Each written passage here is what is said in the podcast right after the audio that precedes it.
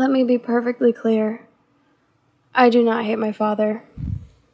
While his presence is unwelcome, his personality grotesque, and his actions hang in the place in my mind where I'd like to forget, I do not hate my father. The cards he sends on holidays leave a lingering distaste, and his aroma is foul. His demeanor is blank, and his touch leaves rashes. His heart dwells more on the 127 bottles of kombucha he brewed than his own wife and family. His morals are twisted, and his humanity is gone.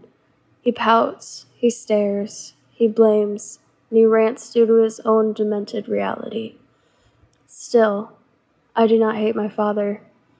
The man is manipulative, hateful, rude, delusional, irrational, sexist, and quite disturbing, though he appears to be quite underwhelming.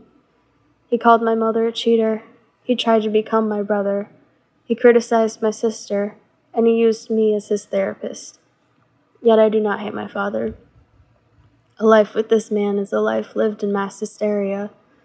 A life lived in deception by a parent is a life lived blind seeking knowledge and understanding in places within which have none.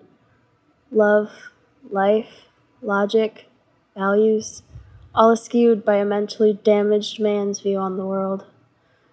No, I do not hate my father. Hatred takes more effort than he ever gave his family, and I will not allow him the satisfaction of sparking any type of meaningful emotion in me. In other words, thanks, Dad.